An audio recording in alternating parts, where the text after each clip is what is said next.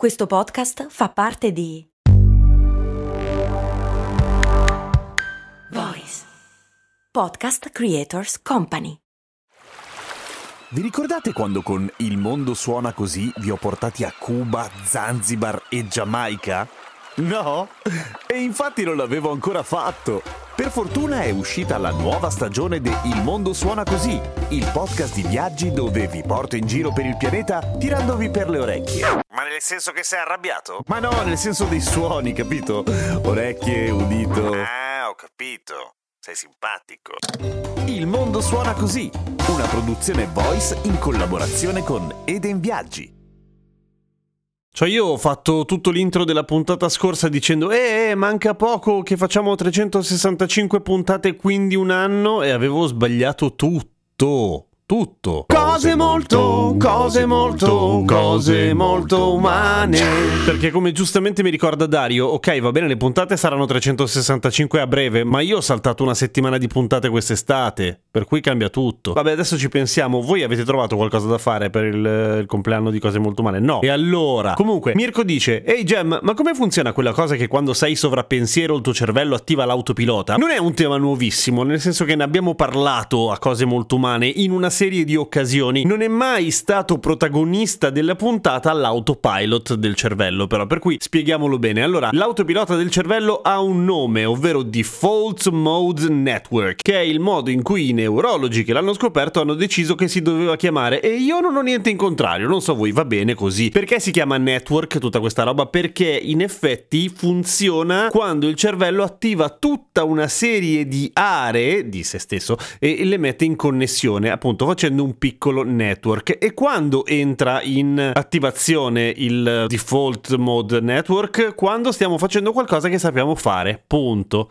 Cioè ogni attività che noi facciamo all'inizio che dobbiamo imparare richiede la nostra attenzione consapevole cioè dove non c'è per niente l'autopilota e sono tutte le altre aree del cervello che sono accese in quel momento. Ma finita la curva di apprendimento cioè quando quella cosa diventa ormai scontata quando non richiede più il nostro impegno l'appalto del fare quella roba passa invece alla, appunto, al, a tutta la rete neurale della modalità di default. Perché? Perché non ce n'è più bisogno, perché è un modo di risparmiare energia, è un modo per poter fare quella cosa e contemporaneamente usare la nostra potenza cognitiva per fare altro, tipo guidare e ripensare a quel vecchio film che ti ha fatto morire da ridere. Oh cazzo, devo scrivere alla Gianna. Cose così, no? Da un punto di vista evolutivo sembra una cosa molto comoda e in effetti lo è. Il problema è che ha una serie di effetti collaterali. Per esempio, il guidare è il grandissimo esempio che prendono tutti a mo' di spiegazione e in effetti funziona. La maggior parte di voi guida. Ecco, provate a ripensare nel dettaglio alla strada che avete fatto dal lavoro a casa, se andate al lavoro effettivamente tre giorni fa. Ve la ricordate? A meno che non sia successo un evento particolarmente importante, particolarmente memorabile e che vi abbia fatto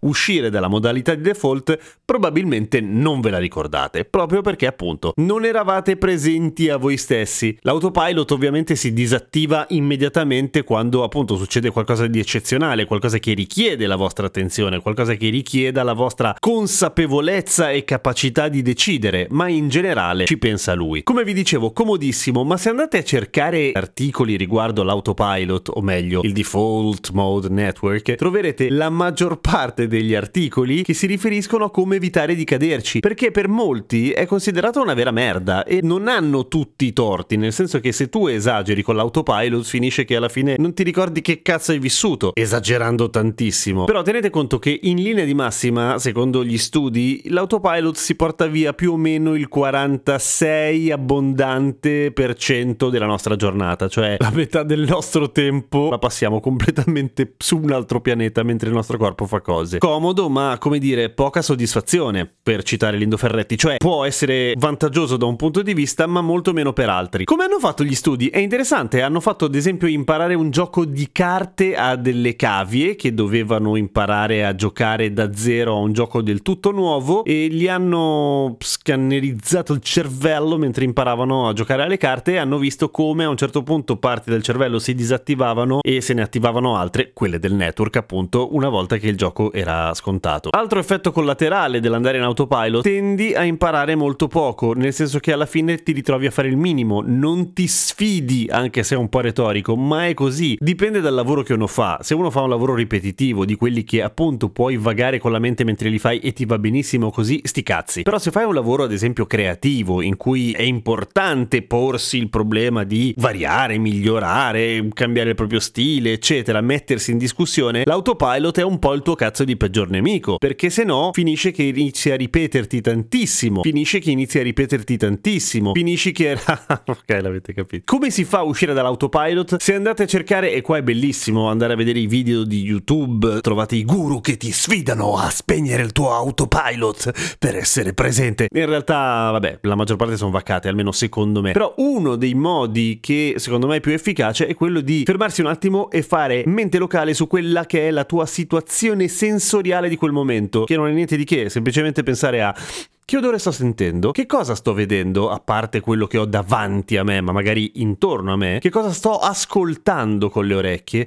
Che sapore sento? Magari senti un sapore. Che cosa sentono le mie mani o il mio corpo? Che cosa sto toccando? Magari non c'entra un cazzo con quello che stai facendo, ma è un modo per uscire neurologicamente da quel loop del tragitto sempre uguale. Altra cosa è, e questo lo trovo piuttosto furbo, fermarsi a pensare su quello che stai pensando. Grazie al cazzo. Ma nello specifico fare caso se stai pensando a cose che riguardano il futuro, anche immediato, oppure il passato. Ora, questo esercizio viene proposto come metodo per pensare a migliorare e a vivere il tuo futuro e, e, continuare a correre verso un traguardo in cui sei una persona migliore. Mm, boh, cioè non è che pensare al passato sia... Io non, non, lo condanno così tanto, nel senso che il passato lo puoi anche andare a guardare e analizzare proprio per non fare cagate in futuro. Non è questo il punto. Il punto secondo me è un altro, lì non lo diceva, ma nel momento in cui tu ti fermi a fare un'analisi meta specifica del pensiero che stai facendo, cioè che non riguarda il contenuto del pensiero, ma come lo stai pensando, cioè se è una cosa che riguarda il futuro o il passato, in quel momento per forza esci dal circuito del default network. Ora, se sia necessario uscire dall'autopilota, quello lo decidete voi di volta in volta. Io sono un pendolare, Faccio 80 km al giorno, 40 all'andata, 40 al ritorno. Se dovessi passare 80 km al giorno pensando concentrato sulle mosse che faccio mentre sono in tangenziale, credo che mi impiccherei. Per cui va bene l'autopilot, intanto mi ascolto gran podcast, per cui bella lì. Dopodiché ci sono momenti in cui è meglio spegnerlo, questo è chiaro. Grazie Mirko, spero di averti risposto. Grazie a tutti i nuovi iscritti su patreon.com slash cose molto umane. A domani con cose molto umane.